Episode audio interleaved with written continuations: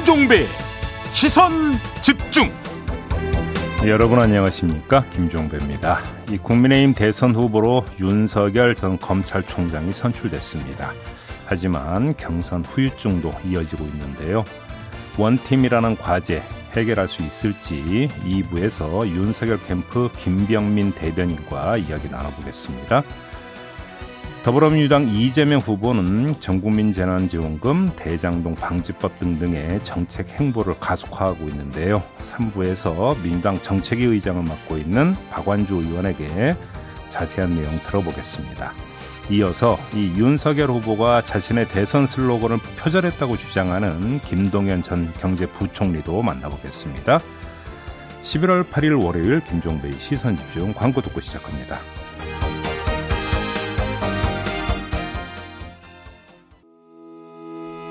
시선 집중은 촌철님들의 다양한 목소리를 기다립니다. 짧은 건 50원, 긴 건 100원인 문자 메시지 샵 8001번, 스마트 라디오 미니와 유튜브 라이브로도 시선 집중과 함께 하실 수 있습니다. 믿고 듣는 진품 시사 김종배의 시선 집중.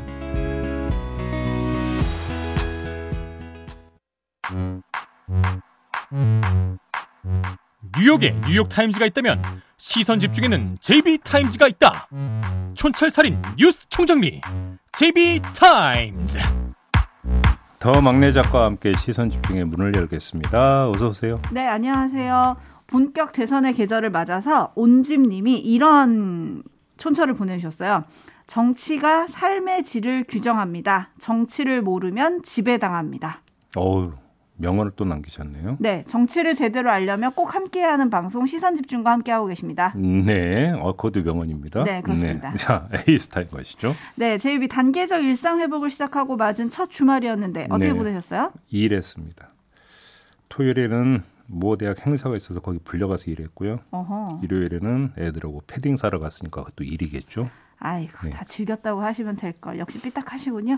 여튼 인원 제한이 사라진 전국의 사찰, 성당, 교회는 오랜만에 신도들로 북적였고요. 전국의 유원지나 공원 등에는 단풍을 즐기려는 사람들로 붐볐습니다. 네. 오늘부터는 한강에서 치맥도 가능하다고 하는데 뭐 그렇다고 하더라고요. 근데 날이 추, 추워서 추워서 근데 못 먹겠어요. 어디? 네 되도록 네. 드실 거면 그냥 집에서 드시는 게 좋을 것 같고요. 네. 하지만 병원의 상황은 조금 달랐습니다. 지난주 금요일 일상회복지원위원회 위원으로 활동하고 있는 이재갑 교수 가 출연을 해서 단계적 일상 회복에서 확진자 급증은 이미 예상이 됐던 거고 음. 가장 큰 숙제는 비상 계획이 생기지 않게 의료 체계를 갖춰 놓는 거라고 했었잖아요. 네. 그런데 경기도의 경우에 병상 가동률이 77.6%를 기록하면서 비상계획 발동 조건으로 언급되는 병상 가동률 75%를 살짝 웃돌게 됐습니다. 음, 한편 정부는 먹는 형태의 코로나 치료제 40만 4천 명분의 선구매 계약을 아- 안으로 완료하겠다 어제 밝혔는데요. 네. 단계적 일상 회복의 초기 단계인 지금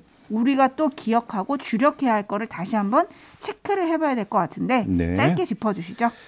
뭐 저는 전문가가 아니라 딱 이것만 말씀드리면 되는 거죠. 앉으나 서나 아니나 밖이나 마스크. 그렇죠. 그냥 이거 하나로 그냥 딱 모든 게 정리되는 거 아니겠습니까? 네. 이상입니다. 알겠습니다. 네. 여러분 마스크 쓰시고요. 그래야지 감기도 잘 안 걸린다고 하니까요. 음. 마스크 꼭 챙기시고요. 뉴스와 분석이 함께하는 JB타임즈 오늘 주목할 뉴스들 챙겨드리겠습니다. 첫 번째 뉴스는 오디오로 먼저 만나보시죠. 국민의힘 윤석열 대선 후보는 자신의 SNS에 경선 경쟁자였던 홍준표 의원을 선배님으로 부르면서 홍 의원의 짧은 낙선 연설은 뭉클했고 미소는 맏형다웠다고 추켜 세웠습니다. 그러면서 정권 교체를 위한 깐부라며 원팀 협조를 구했습니다. 이 원팀으로 그 선거를 치르겠다고도 말씀을 하셨기 때문에 하여튼 막 제가 가장 빠른 시일 내에 한번 저 뵙고 이렇게 자리를 가질 생각입니다. 하지만 비슷한 시각에 나온 홍 의원의 입장은 냉랭했습니다. 자신의 역할은 종료됐다면서 특히 사상 최초로 검찰이 주도하는 비리 의혹 대선에는 참여할 생각이 없다고 선을 그었습니다. 사실상 선대위 불참 의사를 밝힌 것으로 해석돼 원팀 구상이 시작부터 삐걱거리는 게 아니냐는 우려가 나오고 있습니다. 지지자들 사이에서도 경선 우려증이 깊어지고 있습니다. 당 홈페이지에 2030 세대 중심 홍 의원 지지층의 탈당 인증 게시글이 이어지자 윤 후보 지지자들이 가짜 당원은 빨리 탈당하라. 홍준표를 출당시켜라는 글을 올리면서 세대 간 비방전 양상으로 격화되고 있습니다. 네. 바로 이 대목인데요. 경선 후유증을 말씀을 드린 바가 있지 않습니까? 네. 만약에 윤석열 후보가 당 후보가 된다면 홍준표 후보를 지지했던 2030의 움직임이 상당히 주목거리다. 이런 음. 말씀을 드린 바가 있었는데 경선이 끝나자마자 그런 움직임이 지금 나타나고 있다는 거 아니겠습니까? 네. 뭐 지금 뉴스에서 전해드린 그대로인데요. 오늘 요걸 좀 한번 짚어봐야 될 것 같습니다. 뭐 예상했던 대로다 이렇게 봐야 될까요? 그러니까 뭐 국민의힘 관계자는 평상시의 당원 증감률에서 크게 벗어나지 않고 있다. 그러니까 음. 게시판만 시끄러울 뿐이지 당원이 크게 감소하고 있는 건 아니다. 이런 취지의 주장을 했는데요. 네. 제가 볼 때는 탈당 숫자가 중요한 게 아니고 2030의 분위기가 어느 쪽으로 흘러가느냐 이게 더 중요한 문제인 것 같아요. 음. 그러니까 자 이런 반발 움직임이 나오고 있는데 이게 조명될수록 분위기의 전파 속도와 폭은 커지는 거 아니겠습니까? 네. 따라서 이 초기 단계에서 이걸 진화를 하지 못하면 어떻게 되느냐? 이건 뭐 불을 보듯 뻔한 거겠죠. 근데 이 문제가 전적으로 윤석열 후보에게 달린 문제거든요. 그러니까 홍준표 후보 이제 후보가 아니죠. 홍준표 의원에 대한 2030의 호감은 음. 윤석열 후보에 대한 비호감에서 비롯된 측면이 크다고 봐야 되는 것 아니겠습니까? 그렇기 네. 때문에 풀 사람도 결국은 윤석열 후보밖에 없어요. 자 그러면 윤석열 후보가 2030을 껴안을 수 있는 묘수가 과연 뭐겠느냐 이걸 짚어야 되는데 네. 제가 볼 때는 크게 없다는 게 문제입니다. 어허. 2030의 정사가 반감이 아니라 비호감 이렇게 봐야 되는 것 같은데요. 그럼 반감과 비호감이 뭐가 다르냐? 왜 나눠서 말씀을 드리느냐? 요걸 좀 말씀을 드려야 될 것 같은데 반감이라고 하는 것은 특정한 이유, 특정한 사유에 대한 어떤 그 반발 심리라고 본다면 비호감은 그냥 싫은 거거든요. 음. 그러니까 반반, 그러니까 반감과 비호감은 차원이 다른 건데 차라리 반 반감이라고 한다면 반감이 나왔던 그 특정한 요인을 찾아서 거기서 처방을 넣으면 되는 거죠. 근데 비호감이라고 한다면 이건 윤석열 후보 면모 전체에 대한 평가의 결과이기 때문에 묘수라고 하는 게 사실 나오기가 쉽지가 않다라는 겁니다. 음. 그잖아요. 그러니까 그러면 왜 그 어, 비호감으로 나타나고 있는가? 이걸 반증하는 용어가 있잖아요. 윤석열 후보를 두고 이른바 꼰대 이미지가 있다. 네. 이런 이야기 많이 나오고 있지 않습니까? 네. 이 이미지를 청년 어필용 정책 하나로 지울 수는 없다라는 것이죠. 음흠. 그래서 이걸 어떻게 풀 거냐? 그러면 자신의 면모 전체를 일신해야 되는데 그게 단기간에 되겠느냐 라고 하는 문제가 제기가 되는 거고요. 제가 지금 초기라고 했잖아요. 네. 중기로 넘어가면 더 문제가 되는데 김종인 전 비대위원장이 총괄 선대위원장으로 등판할 게 거의 확실시되고 있는 상황 아니겠습니까? 네. 자 그러면 그가 등판하면 문제가 해결될까요? 2030으로 한정해서 드리는 말씀인데요. 오히려 이중의 문제에 빠질 수도 있다. 음흠. 이른바 꼰대 이미지가 겹으로 굳어질 수도 있다. 네. 요걸 함께 봐야 된다는 거거든요. 음. 여기에다가 만약에 홍준표 의원과 대립각을 더 세우게 된다면 이중고로 나- 나타날 수 있다는 것이죠. 자, 어떻게 그러니까 이 문제를 헤쳐나갈 건지 음흠. 윤석열 후보에게 떨어진 최대의 과제인 거죠. 그래서 이 이미지를 이준석 대표가 상쇄시킬 수 있다 이런 분석이 있던데요. 아니 그러면 지금 이준석 대표가 당 대표를 맡고 있잖아요. 네. 그리고 당 대표이고 경선 과정에도 이 발언 양을 줄이지를 않았잖아요. 음흠. 그런데도 네. 지금 2030이 이런 움직임을 보이고 있는 게 이준석 대표가 뒤로 물러앉아서 나타나는 현상입니까? 음. 아니잖아요. 이준석 대표 요인은 상수예요, 상수. 네. 상수인데도 이런 현상이 나타나고 있다는 거죠.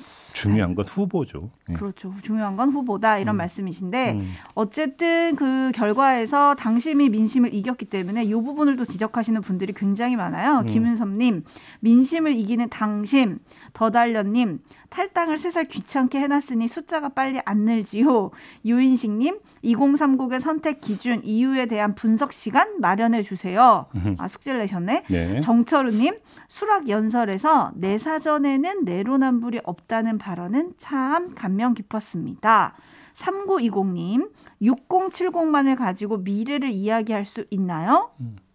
아 7991님 이것도 촌철이신 것 같은데 그렇다고 이재명과 더불어민주당은 2030 세대가 좋아하나요? 아니죠. 지금 현 시점에서 놓고 뭐 그렇게 볼 수가 없죠. 두 후보에게는 다 이게 큰 숙제인 거죠. 문제는 2030. 2030의 움직임이 뭐냐면 바로 지금 당장 월담을 해서 이재명 후보로 넘어가지는 않는 거고요. 그렇죠. 오히려 중간지대로 빠질 가능성이 있는 거죠. 음. 그러면 이 중간지대로 빠진 상태에서 이들이 그럼 앞으로 어떤 움직 어느 쪽으로 그러니까 가느냐. 뭐 투표에서 이탈할 수도 있겠고요. 네. 아니면 윤석열 후보로 다시 돌아갈 수도 있고 음. 아니면 이재명 후보로 넘어갈 수도 있겠죠. 네. 지금은 말 그대로 중간 지대로 빠지는 어떤 양상이 본격화될 가능성이 있다. 음. 그래서 그 이후에 그럼 2030에게 두 후보는 어떻게 어필할 거냐. 제3지대 후보들도 있죠, 사실은. 그렇죠. 이게 이제 앞으로의 어떤 그 초기 대선 국면에서의 그러니까 최대 그러니까 관전 포인트가 될 거다. 이런 말씀만 드리겠습니다. 그렇습니다. 그리고 지금 앞에서 잠깐 윤석열 후보 오디오가 나갔는데 홍준표 의원을 어떻게든 이제 껴안겠다는 제스처를 지금 취하고 있잖아요. 네. 거기에 대해서 정민호 님이 선배한테 그렇게 세게 어깨를 두드릴 때는 언제고? 라고 꼬집어 주셨는데 근데 제가 볼 땐 그거보다 변수는 어, 홍준표 의원은 어떻게 껴안을 수 있죠? 예를 들어서 그러면 그 이낙연 후보처럼 그 선대위 상임 고문으로 간다든지 아니면 뭐 명예 선대위원장 이런 걸로 모시는 건가요? 근데 지금 김종인 전 비대위원장 같은 경우는 자기가 원톱으로 돼가지고 실무형 선대위로 가야겠다라는 주장을 하고 있다는 거 아니겠습니까? 네. 그러면 윤석열 후보가 홍준표 의원을 어떻게 모실 수가 있는 거죠? 제가 지금 그걸 물어보려고 그랬죠. 아 그래요? 아 그래요? 어떻게 모시겠다는 걸까요? 요거는 주- 잠시 후 김병민 대변인과 인터뷰에서 한번 소화를 해봅시다. 알겠습니다. 아니면 청년의 꿈 플랫폼을 만들겠다. 홍준표 의원이 그렇게 얘기했잖아요. 네. 그럼 홍 의원님이 2030 유세단의 선봉에 서시는 건가? 이런 생각 잠깐 하긴 했는데 뭐 여튼 네. 네 김병미 대변인에게 물어보고요. 박효환님 머털도사가 국민의힘 대선 후보 맞췄나요? 양심을 걸고 얘기해 보세요. 저는 방송에서 공개적으로 이야기한 적은 없지만 사석에서는 이야기했습니다. 아, 네, 알겠습니다. 저는. 그 증인이 바로 안동진 PD입니다. 안동진 아. PD한테 한번 물어보세요. 예, 물어보고 내일 알려드릴게요. 제이비타임즈 다음 주목할 뉴스는 어떤 건가요? 대검 감찰부가 지난달 29일에 서인선 대검 대변인에게 대변인 공용폰 이미 제출을 요구를 했고요. 이 공용폰은 전임인 권순정, 이창수 대변인도 사용을 했던 폰이라고 합니다. 이후 포렌식을 했는데 전 현직 대변인 누구도 참관시키지 않았고요. 또 공용폰 임의 제출은 고발 사주와 장모 문건 진상조사 차원으로 이렇게 지금 전해지고 있습니다. 그런데 포렌식을 해봤더니 세 차례에 걸쳐서 초기화를 했기 때문에 아무 내용도 들어있지 않은 것으로 나왔다고 하고요. 네. 아, 이 소식이 전해지면서 세 갈래의 논란이 불거지고 있는데요. 첫 번째는 공수처 하청 감찰 차원 아니냐 이런 논란이고요. 두 번째는 공용폰을 사용했던 전형직 대변인 누구도 참관시키지 않은 게 형사소송법 위반 아니냐 이런 논란이 불거지고 있고 세 번째 기자들과 수시로 통화하는 대변인 공용폰을 들여다봐서 언론 사찰을 하려 한 거 아니냐 네. 이 논란도 지금 겹치고 있다고 합니다.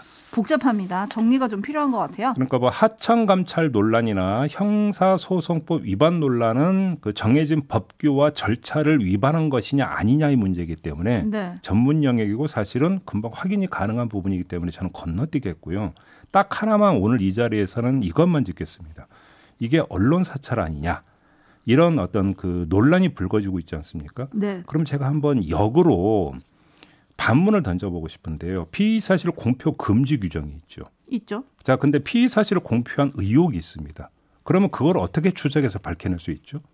그러면 통상 피의 사실 공표의 창구는 어디가 됩니까? 언론이 되죠. 네. 그러면 검사의 피의 사실 공표 금지 규정 위반 의혹이 불거져서 그걸 조사를 하거나 수사를 한다고 한다면 그 상대가 되는 언론 내지 기자에 대한 어떤 조사는 불가피하지 않습니까? 그러면 그건 언론 사찰이고 언론 탄압인가요?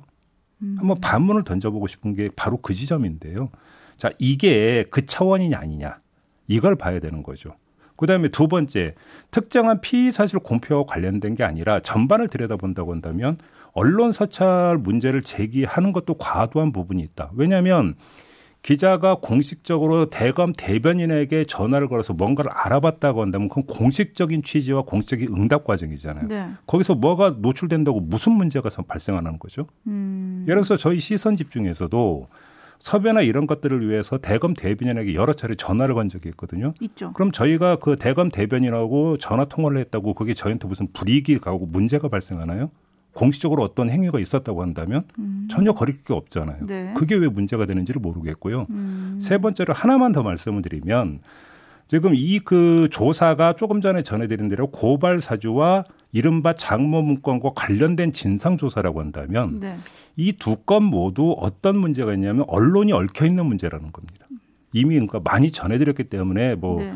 그 설명은 생략을 하겠는데요. 장모 대응 문건 같은 경우도 이게 그 세계일보에서 보도가 됐을 때 검찰에서 공식 답변이 뭐였습니까? 국회와 언론 대응 차원으로 만들어진 문건이었다고 했습니다. 그렇죠. 그러면 이 부분과 관련해서 대변인이 그러면 그런 차원에서 활동이었던 건지 아니면 거기서 다른 게 있었던 건지를 확인하는 차원인데 이게 왜 문제가 되는 거죠? 음. 이걸 꼭 언론 사찰로 몰아가야 되는 걸까요? 음.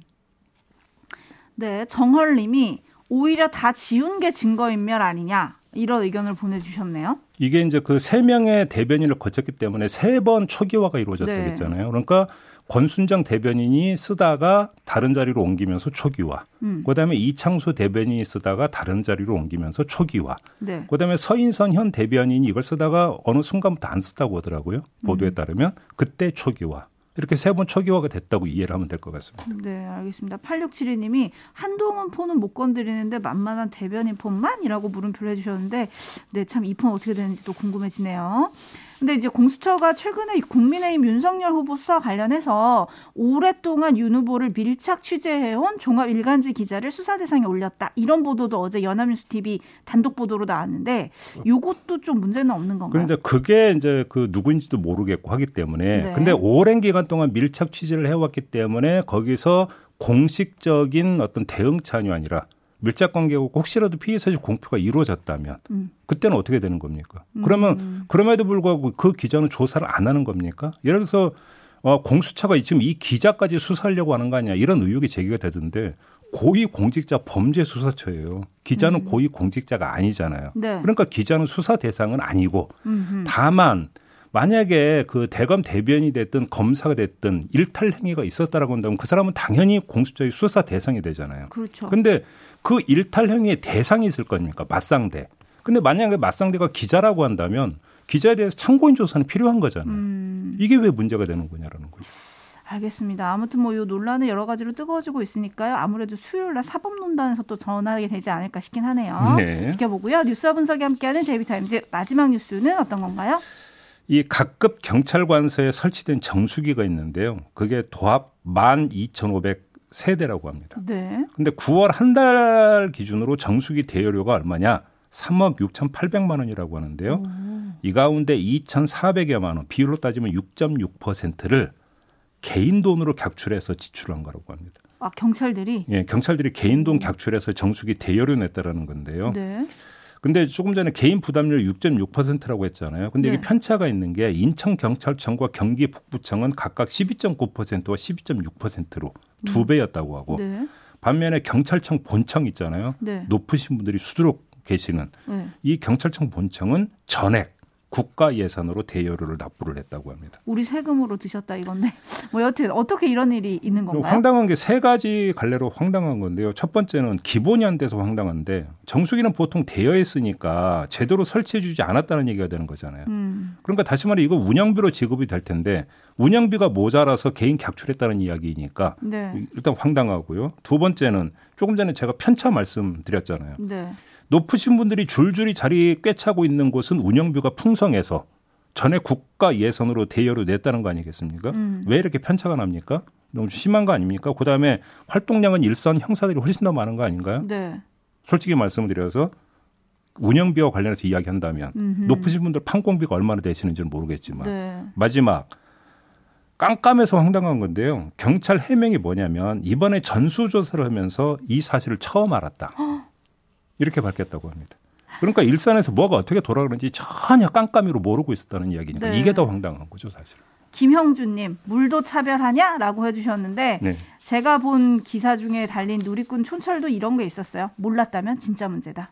아 그러니까 그게 제일 황당한 거예요, 사실. 네. 좀 아, 제대로 좀 살폈으면 좋겠습니다. 김정원님은 특활비만 좀 줄여도 경찰 생수 지급하겠다라고 해주셨는데 제가 본 가장 문제는 돈 내고 먹는 것도 문제인데 높은 분들이 계신 데는 전액 세금으로 드셨다는 거잖아요. 그렇죠. 음, 요게 더 문제인 것 같아요. 네, 상우 하박이었죠. 상우 하박. 네. 그죠? 네.